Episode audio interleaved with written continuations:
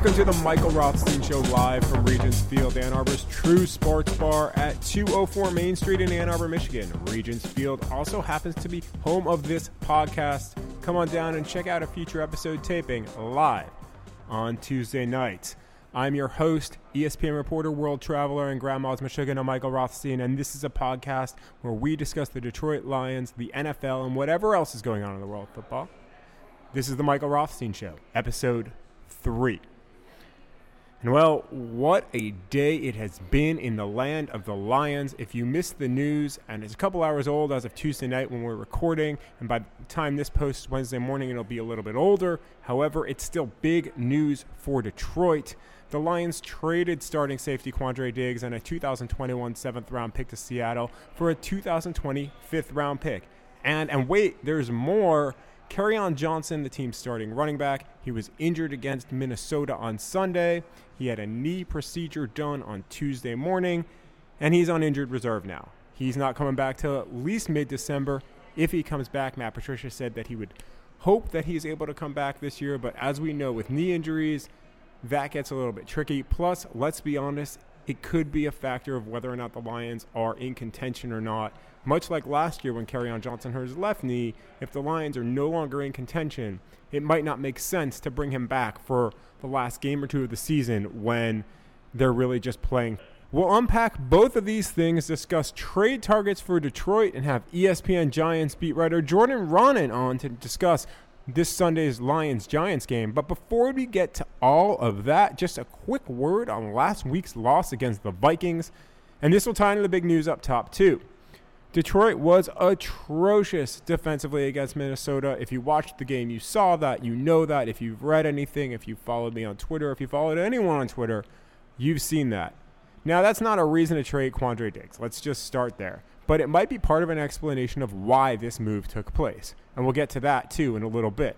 Before anything else, the Lions have to, have to fix their run defense. No, trading Diggs doesn't necessarily do that, especially since Diggs is a pretty good run defender, but he did miss more tackles this year than he really has in the past. Again, get to that a little bit later.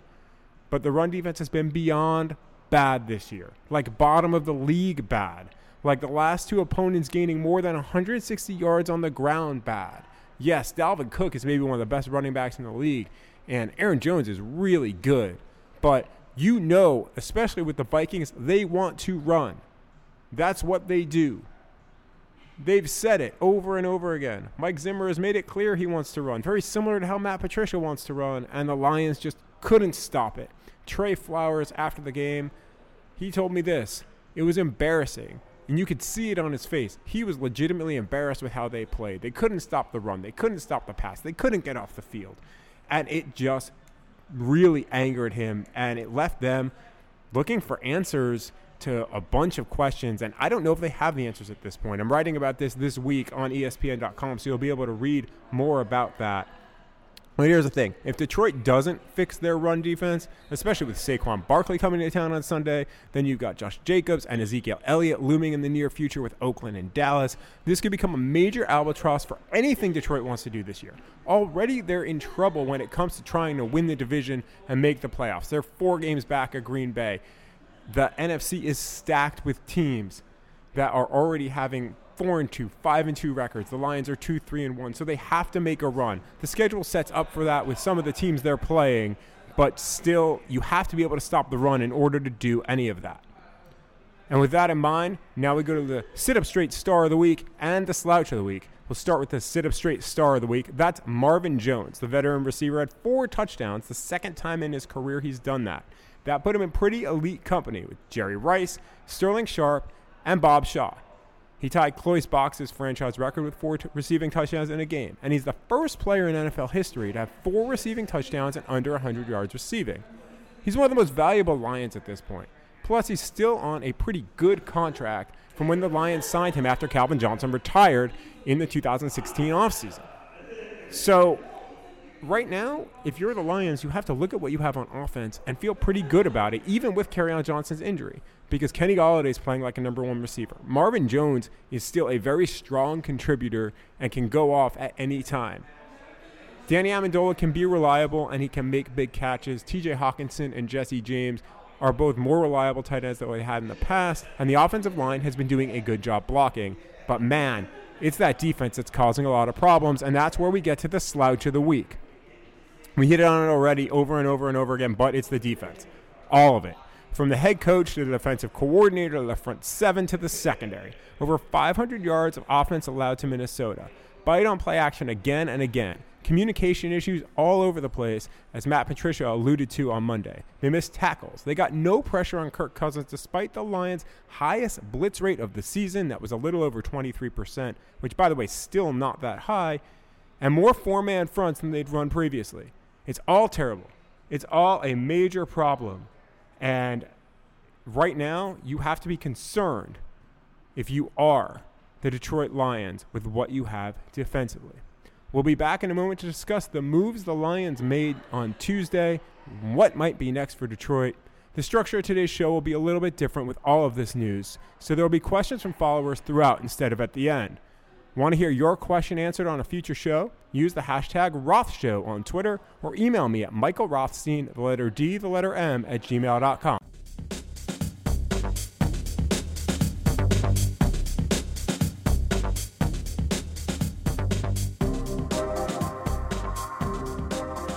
So now we get to the biggest news of the day for the Lions the trade of Quandre Diggs. And what does it mean for Detroit? Let's start with the impact of the trade. And we'll start here because if you looked on Twitter at all, you saw Darius Slay, Jamal Agnew, on Johnson, even though he had a procedure today, Tyrell Crosby, all talking about Quandre Diggs and what he means to them and their displeasure with the trade of Quandre Diggs to Seattle. He's beloved in the Detroit Lions locker room. Darius Slay asking WTF. Jamal Agnew going on Twitter at least with no when they traded him.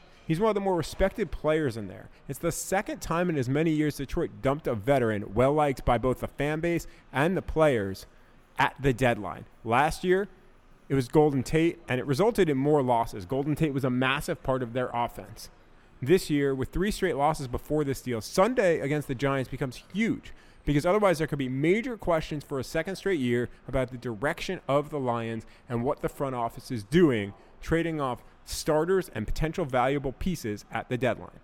On the field, Quandre Diggs was having a down year. He was definitely playing worse than last year when he was a Pro Bowl alternate, and he was one of Detroit's top defenders. He's missed some tackles, particularly in that game against Philadelphia and really even against Minnesota last weekend. And he hasn't recorded a pass breakup yet this season. Last year he had eight. The Lions also seem to really like their third round pick, Will Harris, and you should expect a combination of Harris and veteran Tavon Wilson, who is a former Lions starter, to end up filling Diggs' defensive role opposite of Tracy Walker. All three of those safeties should play a lot, and they also have CJ Moore, who's more of a depth safety and a special teams player, but he offers more as a depth safety than Charles Washington did in the past.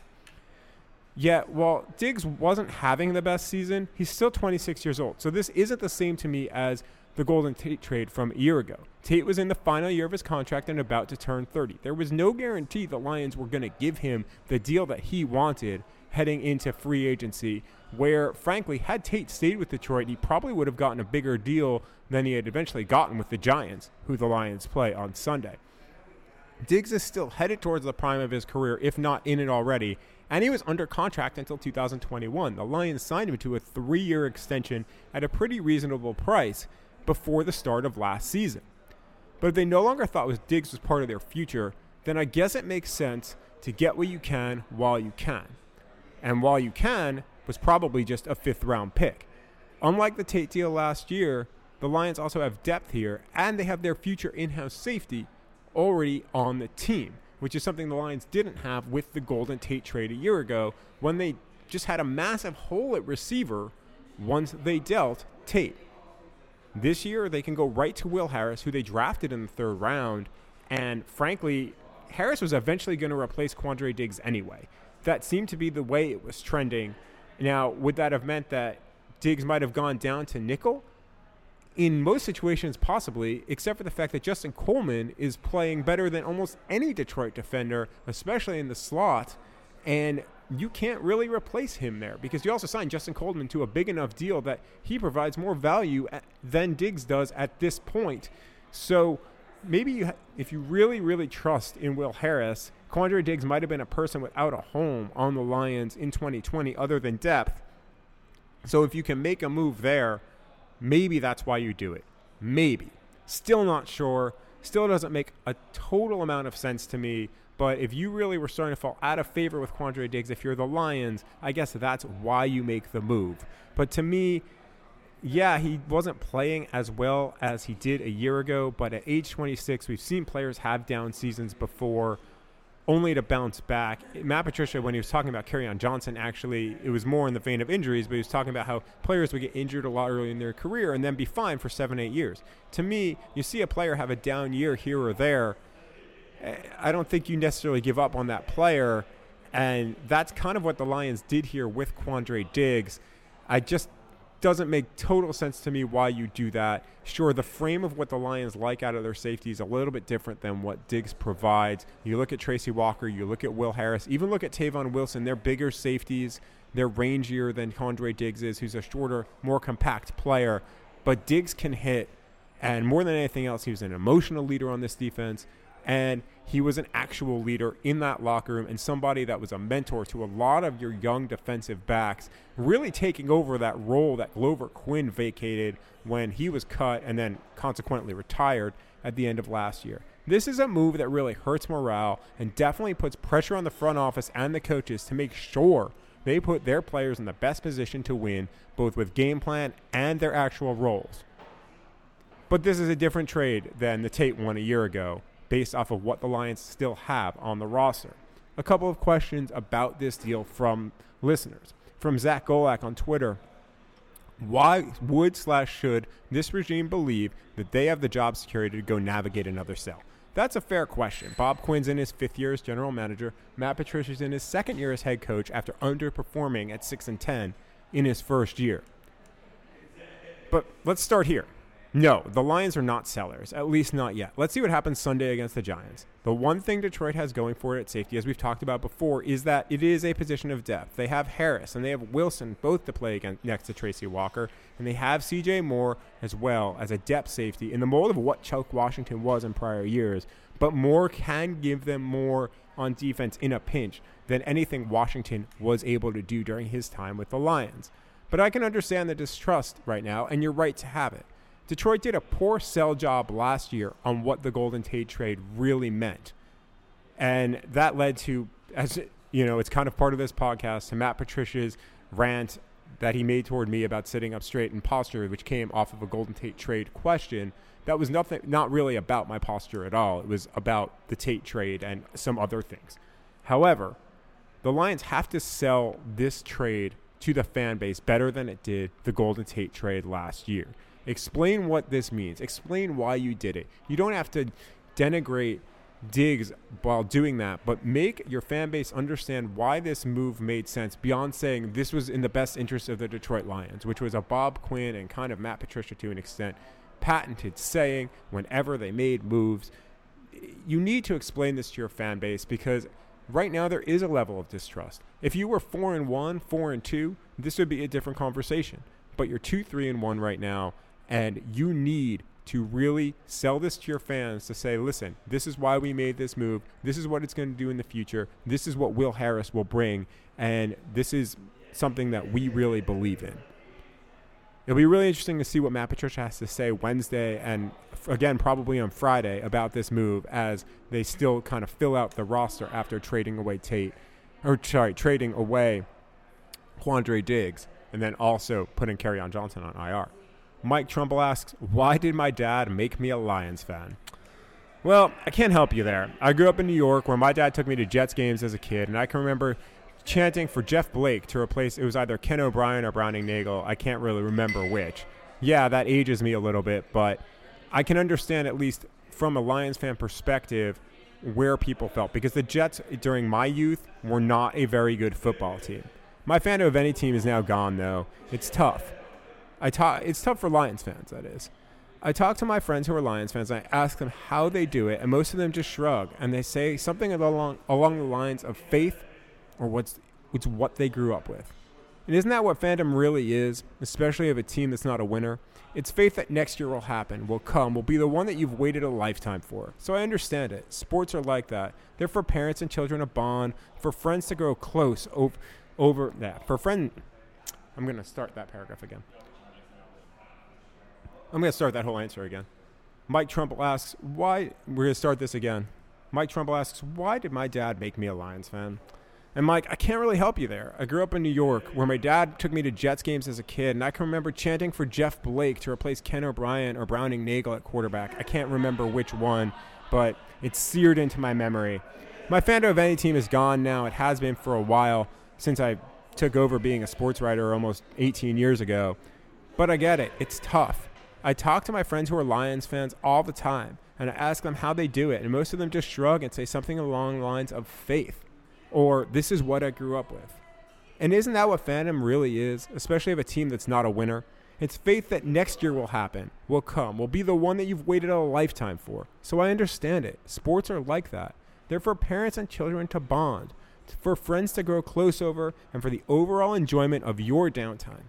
That's what this is about. And if the Lions or any team do that for you, that's great. And now, before we get into the Kerryon Johnson news and possible trade targets, our guest for tonight is Jordan Raanan, the Giants beat writer for ESPN. Jordan, thanks for coming on. Really appreciate it. Obviously, it's a, a busy week in the NFL as the trade deadline, which is next week, kind of seems to be picking up steam a little bit earlier. I know the Giants haven't made moves yet, but hey, well, you, you know, know, you'll you'll you'll like this. The one I'm beginning is people asking me if Golden Tate's on the trade on the trade market.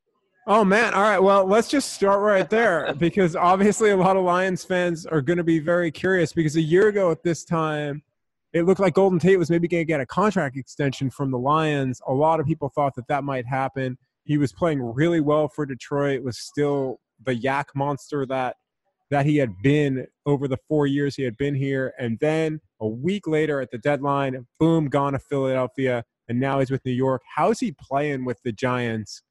this year?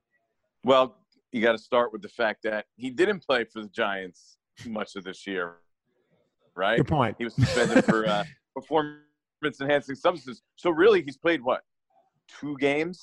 Uh, he missed the first four, so three games. Uh, and so it, you know, you could tell it took him a little time to kind of get re reacquainted, get a get a, on the same page as Daniel Jones. I mean, you have to think also, remember, he left when Eli Manning was a star. So he never ended up playing a game with Eli Manning. So he's still getting used to Daniel Jones. Uh, he did spend a lot of time with Daniel Jones in the summer or in the spring when Daniel Jones is running with the twos. So this is a work in progress. I think what you see is that Golden Tate is a professional receiver, a guy who's capable of making plays uh, in traffic, tight, toughly con- uh, contested plays. But uh, he's also had his ups and downs a little bit with regards to he had the suspension. He came back after the first game. He was asked if, um, you know, he because he played probably about like 60, 70, 70 something percent of the snaps. And he asked, you know, if he was happy with his role because he really didn't do that much in the opener. The Giants didn't do that much in that game in general. They played they played the Vikings, and their offense was completely shut down. And he said, "Yeah, I hope I they brought me in here to have a bigger role." So that didn't go over exceptionally well either. And then the alligator armed a pass at the beginning of the game this past week against the uh, who did they play? Arizona Cardinals. They all they all blended into one. So that kind of was uh, you know drew some booze, but came back, made a bunch of plays in that game. Actually had a pretty good game against the Cardinals when very few other guys could do anything made some really tough third and fourth down catches, which I'm sure you've seen over the years. Made a huge play against the New England Patriots on that Thursday night game, which I'm sure a lot of people watched uh, the previous week, where he caught a tip pass and, and went the distance for a touchdown. So uh, he, he's getting there. I mean, you could tell that he, he's a guy who's going to be a big part of this offense going forward. I was going to say that sounds very familiar from the role situation to being a bit more outspoken to even having ups and downs on the field. That's pretty much the Golden Tate I think that a lot of people saw in Detroit. He was a fan favorite here, and I actually expect he'll get a pretty good reception on Sunday. Not like other players when they go, when they come back to places where they get booed. fans are still, Right. and you've seen that today. You saw that today when they traded Quandre Diggs. Like Yeah. people were still mad that they traded Golden Tate a year ago. Like they're the thing- still angry about it. the thing with Tate here is, and the reason I said, you know, people are asking about trade with him, he doesn't make a ton of sense for this Giants team because he that, look, this Giants team is not a contending team, right? He's a Right. 31 year old receiver. He's getting paid a nice chunk of money. Uh, he actually is this very similar receiver. Like he does a lot of his damage out of the slot. Sterling Shepard does a lot of his damage out of the slot. So I think it's just it's just it's a strange fit right now with the Giants. Now Sterling Shepard hasn't played the last couple weeks because of concussion, so that's kind of you know let Tate be that guy in the slot. But when he comes back, it'll be interesting. And there is a good chance that Sterling Shepard is back this week from that concussion. That'll be really interesting because I, I, I was talking about this actually on Sunday on a TV hit I do here in Detroit. That I think Golden Tate's gonna have a big game because he seems to really get up for these types of games, right? And not to make this whole thing about Golden Tate, but it seems like he could really be a difference maker for the Giants. Like, do you do you think that his skill set fits with Daniel Jones's skill set? Like, I know you said it's maybe not the best fit for him, but skill set wise, does his skill set as a receiver fit with Jones's skill set as a passer at this point? Eh, I mean, Jones is in some ways yes, in the way that Jones pretty accurate. It does give guys an opportunity with the yards after catch, which you know that's Tate's specialty, right? But at the same time, is he's a guy who likes to push the ball downfield and throw it downfield. Where I don't know if Golden is uh, that really downfield vertical target at this point of his career. So I don't know. It, it- we're we're we're kind of trying to find out here as we go along of where exactly he fits and how he fits with this team. I think that's that's the beauty of uh, these next few games. Uh, a last Golden Tate question before we move on from him. Do you think he actually would get moved?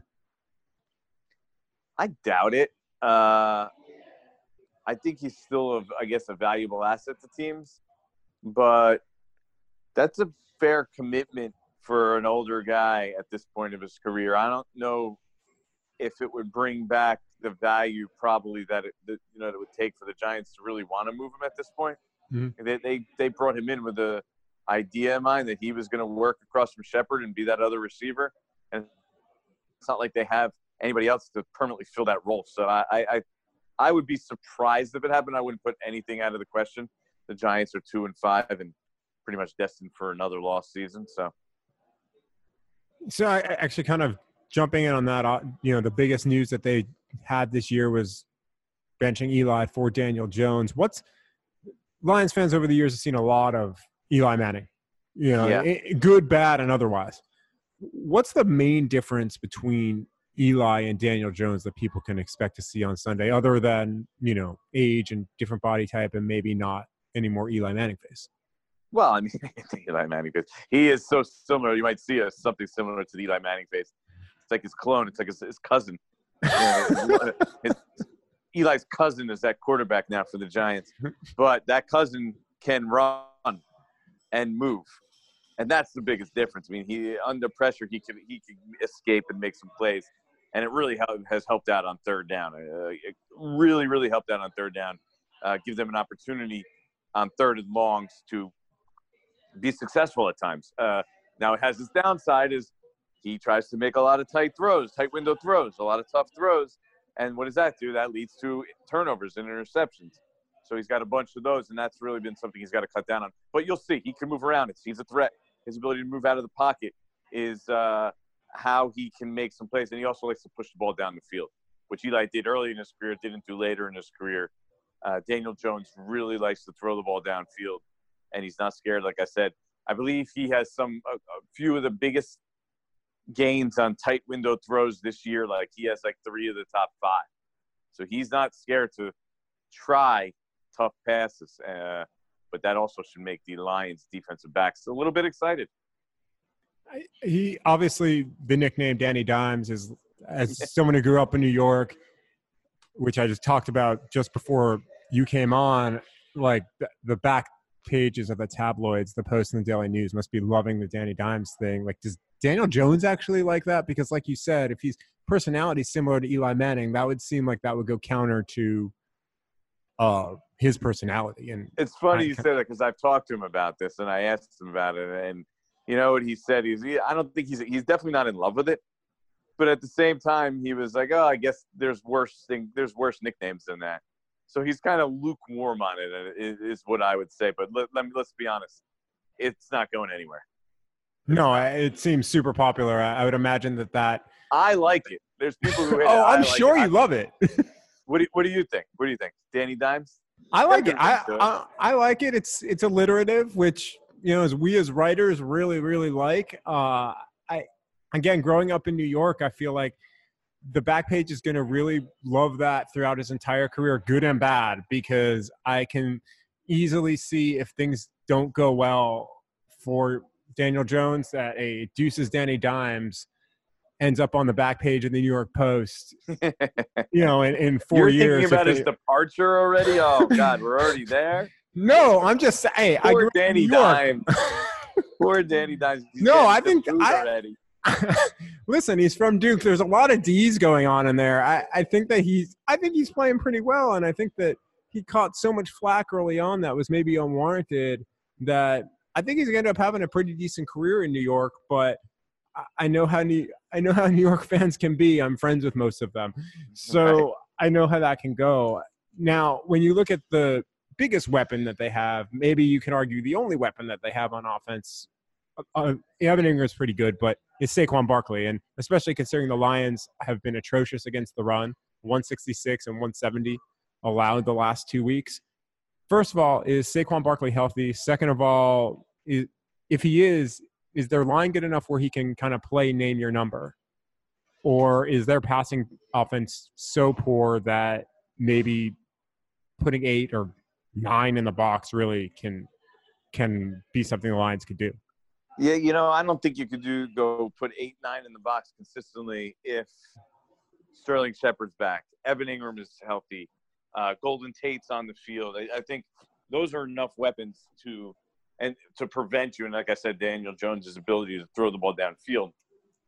I think that would prevent them from really going too heavy in the box. And but the thing is, the Giants, they can run the ball. They just haven't really dedicated themselves to it, in my opinion, enough. Like they're kind of set up to be a running team. Okay, uh, their offensive line is set up like they're a run. They're probably a better run blocking line than they are anything else. Saquon averaged six yards a carry before he got injured. Now the problem here is that I'm not sure Saquon is 100% either. He looked pretty good the other day, but Saquon Barkley maybe at 80% is pretty good too, right? So I think I, you, there was a time where he limped off the field. He got his ankle retaped. He said he's fine, but you don't limp off the field if you're feeling 100%. So the high ankle sprain he suffered several, probably like a month now, a month back. Still something to keep an eye on this week. But I do think that the Giants and Saquon Barkley should have a lot of success on the ground and really re- I wouldn't be surprised if they rededicated themselves this week to the run game and altered their their overall strategy. But then again, I thought they were going to do that. That's what they were setting up to do this year, is be like a run heavy team, and they really haven't. So, who knows? Now, Saquon Barkley, even if he's at eighty percent, how many teams in the league you think would take eighty percent Saquon versus hundred percent of yeah, pretty, maybe, name maybe running like, back here? yeah, maybe maybe uh, the Carolina Panthers wouldn't take eighty percent Saquon Barkley, but everyone else in the league would. He is he could do it all. He's you wait till you see some of the moves that he's going to make. His ability to cut and just avoid that first tackler is really spectacular. So he should have a ton of success against the Lions this week. So looking at def- look, let's turn a little bit and look at defense. Lions have a guy that the Giants are very familiar. Well, they have a lot of guys that the Giants are pretty familiar with between Romeo Okwara, Devon Kennard, but the main guy is Snacks Harrison. Mm-hmm. What, how is Snacks thought of when he was with the Giants? Because he was one of the premier run stoppers in the league, but that he'll he'll himself say that that's pretty much all he's known for. Like, how is he thought of, and do they have the offensive line to really handle him this week? To because he struggled. Yeah, I mean that's surprising to hear that he struggled. He was always been a good run stuffer. Uh, I don't think he was ever thought of as much more of that. Uh, but generally, you know, he was pretty well liked by the fan base because right, he comes over from the Jets. he's got this great personality, uh, at least publicly. And then something along the way is he started to turn sour, and I don't know. It was a strange transformation during his time with the Giants. I think a little bit became less of a fan favorite along the way. Uh, was a little bit one dimensional, and ended up being a run stuffer on a bad team that couldn't rush the you know the quarterback towards the end. So that was kind of a, a bad situation. And when things went sour, he kind of just you know went with it, and eventually they made an effort to move him out uh, in their in their locker room purge. So it was an interesting time in New York for for Snacks. Now, uh, you know they might have a little trouble handling their offensive line in general. I mean, it was horrible this past week, but this season they haven't. They're not the weak link that they've been in the past. So, uh, but the defense, on the other hand, misses guys like Snack, like Damon Harrison. They miss guys like Romeo Okwara. They miss guys like Devon Kennard. I mean, because this defense is really limited right now in regards to talent. So uh, they would still probably like to have Damon Harrison, even if he is slipping a little bit. You mentioned you mentioned obviously Kennard and Okwara. Kennard, he was a free agent signing, so that that is what it is. But they actually cut Romeo Okwara. Why? Yeah, and I, I was just saying, you and I, you, you and I have never actually talked about this why the heck did they do that? Because he got picked up right away, led the Lions on sacks, and he's an athletic, versatile player. Why? Why? yeah, there, you know what happened here, and it, it's foolish, and it sounds silly, and it sounds simplistic, but if you weren't part of, if you were part of the previous regime, you were basically gone, mm-hmm. and it didn't matter. Like getting rid of Romeo Okwara made no sense. I mean, you had Andrew Adams there for a while too. Getting rid yeah. of Andrew Adams made no sense for them because they replaced them with with sub NFL level guys. So you're talking about guys that they that who can play, who that, that they replaced with literally nobody. Like they just got rid of them just because they were essentially connected to the previous regime, and they wanted their own guys. Yet they got their they brought these other guys in, you know, the guys that aren't even on the roster anymore, pretty much, or Kareem Martin, who they paid big money for uh, not big money, but they paid substantial money for from Arizona, who I'll tell you what, he's basically the same thing that Romeo Okwara is, and Okwara might even be better. Like they're similar body types, similar players, everything about him. And the Giants have gotten, I think, one sack out of Kareem, uh, Kareem Martin. He's injured right now in IR. In the, in the you know this past year and a half. So just moves that you look at and be like, wow, they really mis- misjudged that one. There's no rhyme or real rhyme or reason to it other than it wasn't Dave Gettleman's guy. Because Okwara, could, Okwara could play three four, right? I mean, he's a big, long guy. Yeah, yeah, they've been using him at end. They've been using him at end because they've been playing a lot of three. And last week they played more four man front than three. But yeah, he can play end on a three or on a four, and frankly, he can stand up a little bit too if you really need him to. He's got yeah, that he has the size really that that makes him usable in both those schemes. So I, I don't know. It, it's a hard question to answer uh, aside from saying that they totally messed it up and misjudged it. And I think he's younger than Kareem Martin as well. yeah, that, and so, and significantly cheaper. Yeah, I mean, the Lions re-signed Okwara, but not too much. I mean, it was like a two-year, I think, three point something or four point something. That I'm not remembering totally off the top of my head, but it wasn't Kareem like Martin makes six million a year. Yeah, Maybe Romeo is not making that. Seven. So, yeah, as we're talking about a defense that's maybe struggling a bit, the Giants got strugg- got absolutely shredded by Chase Edmonds last weekend. Is there a run defense that bad, or was you know is the run defense the run defense is actually the, the, strength of this team? You know, oh. of this defense, the run the run defense is the strength of this defense. It wasn't this past week, but it has been for most of the season. Now, when I say strength, it's all relative because this is not a good defense. They have zero premium players on defense. Uh, if you go and try and name five guys on the Giants defense. That'll be a, fun little exercise for anybody that's listening to this in Detroit right now. Because I dare you, I dare you to name five players on the Giants defense right now. It's I mean, I, co- I cover the NFL. I'm not entirely positive. I mean, Jabril Peppers is the obvious one. Okay. Everyone here knows Jabril Peppers. Michigan, Michigan connection, but I mean, like seriously, they have they have no upper echelon players on their defense, and it's a problem. Like every team needs like a real few difference makers, right? Yeah. A, a, real difference maker at each level, right? You you, either have Darius Slay, uh, Jarrad Davis is supposed to be that guy, right? Damon Harrison is supposed to be that guy, like one at each level. Right. Use the suppose in question marks with the last two though. This right. year. I did. I did say suppose because that, and that's partially why maybe the Lions aren't where they're supposed to be. Right. Absolutely. need those- they need those guys to play at that level. You need guys. The difference in last week's game was the fact that the Arizona Cardinals have Chandler Jones and a guy uh, that's that level of a player. The Giants do not. They don't have a top level pass rusher at all. Well, the, Lion, the Lions, even though they signed Trey Flowers to a massive contract of free agency, don't have that at the moment either. And I mean, they've they have the worst pass rush win rate in the league at the moment, and it might not. That's and it's not even close. No, it's Well- it's not good. Trey Flowers, if he wants to get right, is going to have the right tackle duo to do it against because Mike Remmers, who's the right tackle, has been average, a little below, which is kind of what you expect from him. But Nate Solder, the Giants' big uh, free agent acquisition last offseason, left tackle, has really struggled in recent weeks. So this is a get right opportunity for the Lions pass rush.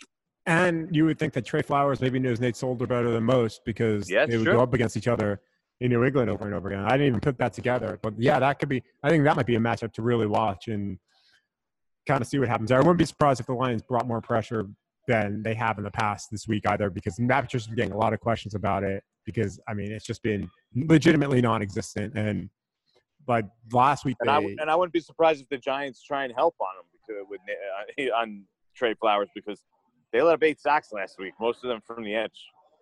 Interesting. So this could be a this could be a really interesting matchup for the Lions defense if they want to kind of fix things. Yeah, I mean, this is an opportunity for sure. Uh, the Giants line has struggled in recent weeks. At the same time, as if Shepard comes back, this could be the week that the Giants offense finally gets it together because they could have Engram healthier. They could have Saquon healthier. They could have Shepard back. They could have Tate on the field. And that would be the first time really all year that they're all back on the field together. Well, we'll see obviously what happens Sunday. Jordan, every one of my guests, we kind of do a rapid fire thing at the end. You game? Let's do it. All right. Person in history. Anything most- goes? Is, I mean, is, it, is this going to go all over the place? This is anything goes. Yeah, this is all, All over right. the place. This is Let's this go. is yeah. Normally it's uh normally the conversation goes about life, but there was so much news today that I figured we should strict, stick strictly to football with the main conversation. But rapid fire, it's a little bit everywhere. Person in history you most want to meet. Wow, person history I most want to meet. Christopher Columbus. I'd love to hear about that trip over to America. That's I've never heard that answer for. That's kind of brilliant. What's your pregame routine if you have one? My pregame routine, I get Yeah. to the stadium before every single player so that when they get off the bus that first time, they all see me there. So I'll be there about four hours before the game, tape them walking in, getting off the bus, and then watch warm ups from the field level until I go upstairs and get something to eat later. Speaking of food, New York food or Philly food? Uh, New York food, New York pizza. Can't can't beat it. Just hey, I'm just checking. You live close enough to Philly that I'm just making sure. I lived you, in Philly for 12 years, and actually, very good, very good food city. And I love the cheesesteak, but uh, you know, if you have to choose between a cheesesteak and a real awesome slice of pizza, that's a no-brainer. Come on. I mean, I can't eat either one of those with the gluten stuff, but like, I mean, if you had, we would not be friends anymore if you had said Philly. I just, that's just the New Yorker in me. Most Yeah, interesting, most interesting player you've ever covered. Michael Vick was fascinating, by the way. I covered him when he was in Philadelphia. This was like the second coming of Michael Vick. I mean, he's actually covering him was great. He was one of the top players that I got to cover, and he, was so fascinating. He would talk on anything, and he actually was a really uh, well thought out guy, and, and I loved covering him. Uh, this was after he went to prison, so maybe he changed his ways, at, you know, uh, and as a renewed person afterwards. But loved talking to Michael Vick. Always a headline too. Anything he said was a headline at that time. Oh, absolutely. I mean, I, I think that was most of his career. Maybe not, maybe not that last year, but everything else. Your Yeah. seminal sports moment. I'm sorry, most what moments? Seminal sports moment. Oh man, my seminal sports moment. It's for me personally was Yeah. uh, hitting my first home run when I was like 13 years old. You know, when you actually get one over the fence. To me, that was my sports moment. Because you know, back in the day, not like, even our our baseball bats weren't juiced and the ball was just we weren't all swinging for homes. Hitting a home run was a rare thing to do. You oh yeah, no, absolutely. So, so like, like I mean, you hit the inside the park home runs, or you hit the ball like near the fence or off the fence. But then we went to the big field, and I actually took one out. That, that was my seminal. That was my that was my crowning achievement of sports. So, the fact that my best sports moment was when I was 12 years, 12, 13 years old, probably explains it all. Yeah, maybe. I, listen, I was the idiot when I played. No, when I played little league baseball, I was the idiot that everyone else was using aluminum bats or like metal bats. I was using a wood bat. Oh wow! No one, so no one like, talked me out of that. Yeah, I've been a contrarian my whole life. I mean, that's just, just kind of because you wanted to be like the just because you wanted to be like the pros kind of deal. No, I was just stupid. yeah, and like, to be fair, you played at a disadvantage. I mean, that's not. I did. You should. You should. You should. Yeah, everybody. Everybody who was responsible for you at that time should should be a little bit ashamed. I mean, I'll just I'm gonna blame my dad that on that the next time we talk. Uh, lastly, the bucket place, the bucket list place you still want to travel to. I would go to. Uh, I mean, it's either Asia or I think Australia. I really want to go to Australia. I don't know why. It is very intriguing to me. I, want. I want to. I want to take a trip to Sydney, Australia. I've been to a lot of places. I go to. I go to a lot of like Caribbean and uh, uh, warm weather places, like uh, you know, uh, on the Gulf Coast or the, the so uh, I, I think it, it would have to be somewhere out west. So uh, no, Sydney's amazing. I was there in 2015. Yeah, so Sydney, Sydney, Sydney, Sydney, would be my choice. Yeah, the Opera House there is amazing, and if you ever go, I would say if you ever go, you have to do the Barrier Reef and the Daintree Rainforest. Just saying, like that's a non-negotiable thing, even if you're not like a snorkeling person. But you're a beach guy, so I think that you would probably enjoy that. Yeah, let's do it. Anyway, man, thank you so much for coming on. You survived the podcast. Really appreciate it. Uh, looking forward to seeing you Sunday at Ford Field. Lions Giants, 1 p.m. Sounds awesome. Really, the game. Sounds awesome. I was gonna say, con- excited. Hey, man, you're you might be one of the few. I'm pumped to be there too. But I think, listen, I think for both teams on Sunday, it's their season, one way or the other. Losers. All you know is the trouble. Lions are. All you need to know is the Lions. Look at the look at the line on this one. The Lions are big favorites. Big. Well, we'll see what happens. All right, sounds good, Mike. Appreciate you having Appreciate me. it. Thanks.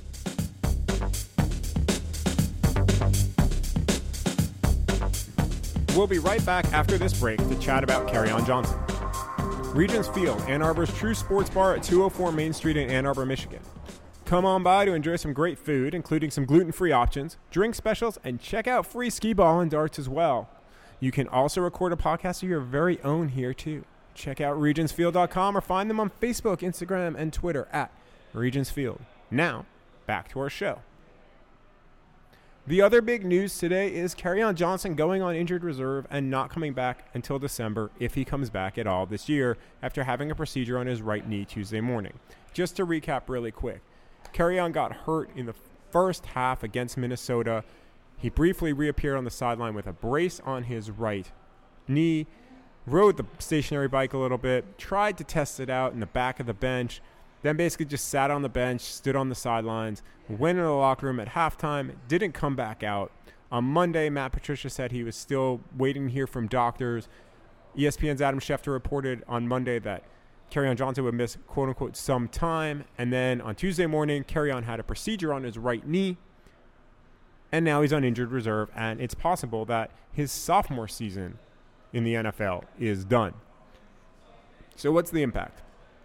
Losing Kerryon's a big deal. Let's not make any bones about it. He's Detroit's bell cow back, and while he wasn't putting up big numbers, he was reliable for the Lions, and they built part of their offense around him. He was also enough of a concern for opposing defenses that they stacked the box against him over and over again, opening up the pass game, but also limiting him. So while that was beneficial for Matthew Stafford and Marvin Jones and Kenny Golladay, eh, that could change things now. Because will teams continue to do that? It's tough to say. The Lions are going to go with a running back by committee, at least unless they trade for a stud back like maybe Melvin Gordon, between rookie Ty Johnson, veteran J.D. McKissic, and the mostly unknown Tra Carson. They'll likely add another back too, which is going to be something to watch over the next few days. And it's entirely possible by the time you're listening to this podcast, they have made a move to add another running back. Whether maybe it's Paul Perkins off the practice squad, Zach Zenner all of a sudden out there again after being cut by New Orleans on Tuesday, and a multitude of other options, including former Lions running back CJ. Ty Johnson's the back to pay attention to here. He got the bulk of the work after Kerryon went out, has more dual threat capability than McKissic as a runner slash receiver, and has the speed to be a game breaker if given the opportunity. I've been high on him for a while, and I think he has breakout potential when paired with a player like McKissic. Johnson's more of a between the tackles runner who also has the speed to get loose on the outside. McKissic is more of a receiver pass catcher definitely more polished than Ty Johnson is at that perspective. Both of them are okay at pass protection, but that's going to be something to watch as well. With both of these guys, though, it's going to be intriguing to see what they do with more work. Matt Patricia said it's going to be a running back by committee. Darrell Bevell said he's going to try and quote unquote accentuate those qualities that they have and minimize the areas that we don't think that they will help us. Close quote. None of them are as complete as Kerryon. Let's just start there. But combined, they could be effective as a replacement. I like Ty Johnson's future, and if you play fantasy, he's a must add at this point. If you're someone who mostly cares about the Lions, you're going to like him too. He has a really interesting personality. He's big into The Bachelor and other reality TV shows. He and I have casually discussed that.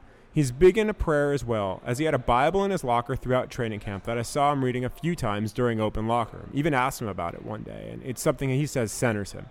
He's a personable guy, and if he plays well, he's going to be a big hit with fans. The running back room, as far as interesting humans and good talkers go, it's among the best on the Lions between Johnson and Johnson and McKissic. Honestly, I haven't talked much with Carson or with Paul Perkins.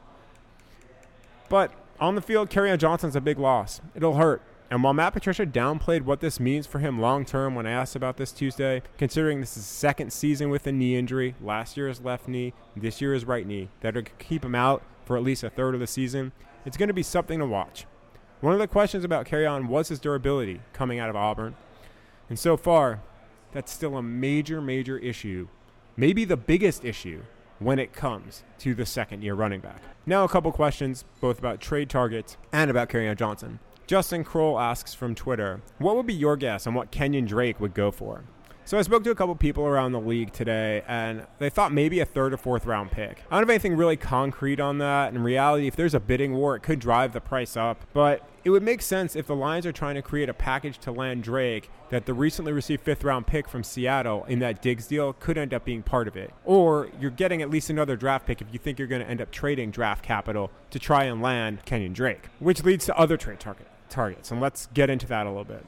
Melvin Gordon would obviously be, be the biggest prize. He's an electric guy. He's somebody who would fit in really well on this Detroit offense. And down the road, a future pairing of Melvin Gordon and Kerryon Johnson and then Ty Johnson or J.D. McKissic would be maybe the best backfield in the league. But you'd probably be investing a lot of money in there. Or down the road, you'd be admitting that you're probably getting rid of one of Gordon or Kerryon Johnson that's something to think about in the bigger picture. But if Mel- if Melvin Gordon can be had for a reasonable price, I think if you're Bob Quinn right now, you go out and get him. I just don't know if that reasonable price is out there. But he would be to me the big name top running back target if you can nab him.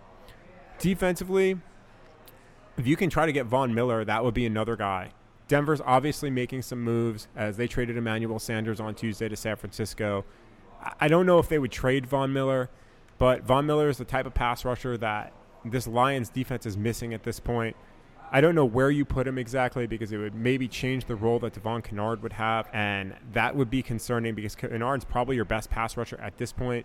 And Von Miller is getting up there a little bit in age, but he is so dynamic, probably a Hall of Famer one day. And if you can add him and really accentuate the pass rush, and that can make make things so much more versatile for Matt Patricia on his defense and maybe even make the three man rush that they're that they've been doing here and there or the four man rush since they don't like to blitz a little bit more palatable. I think you go and try to get him. But again, that asking price could be massively high, and I don't think that they'd make that move, uh, meaning Denver. But it could be someone to watch.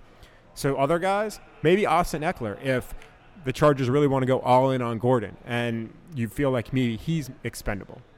Maybe the Lions call Atlanta, see what it could take to get Devonta Freeman or Vic Beasley or really any of their strong individual defensive players at this point because Atlanta's in a tough spot.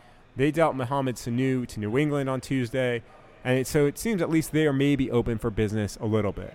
Those are calls that I would make if I'm Bob Quinn. At this point, it would be surprising to see Detroit stay firm with what it has. We know Bob Quinn likes to trade. We've seen it every year. We saw it last year when in really a span of eight days, they traded for Snacks Harrison with the Giants and then traded away Golden Tate. So these next six days, they're going to be really worth watching to see what Bob Quinn might have up its sleeve because I have a feeling that they are not quite done yet. Breccasino asks, how could a defensive line that was so good against the run at the end of last season go to crap with the same personnel?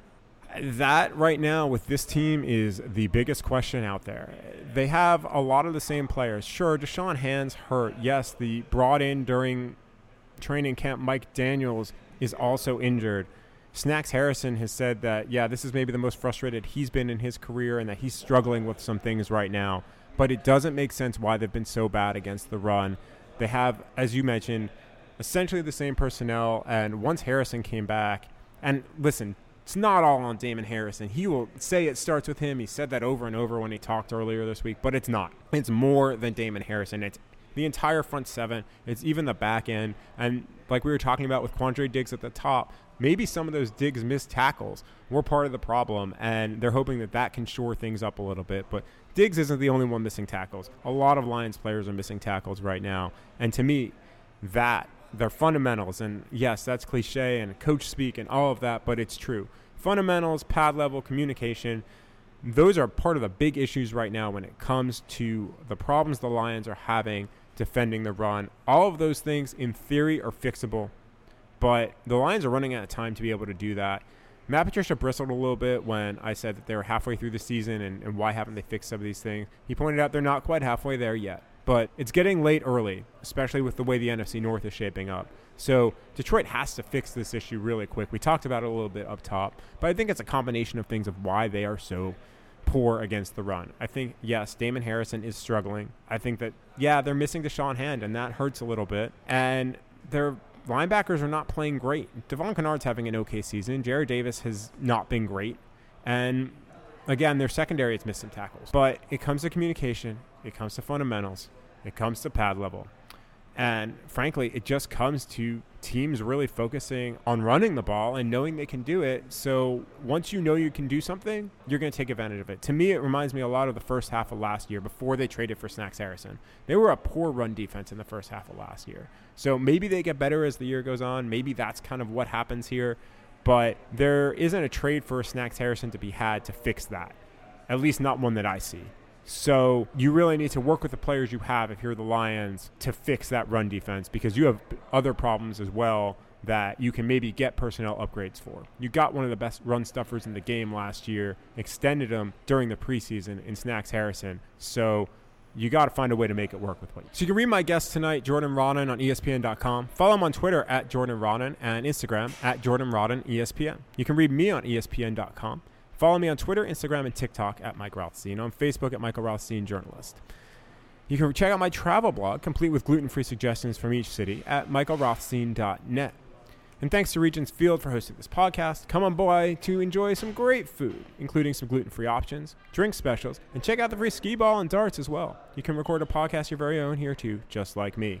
Check out regentsfield.com or find them on Facebook, Instagram, and Twitter at regentsfield. Well, that's it. Episode three in the books. Done. Thanks to my producer, Matt Leach. Don't forget, if you like what you hear, give us a positive review on iTunes, Google Play, Spotify, or anywhere else you choose to listen to your podcast. Review, subscribe, rate, all of those things. Love your feedback as we try to grow this show. See ya next week.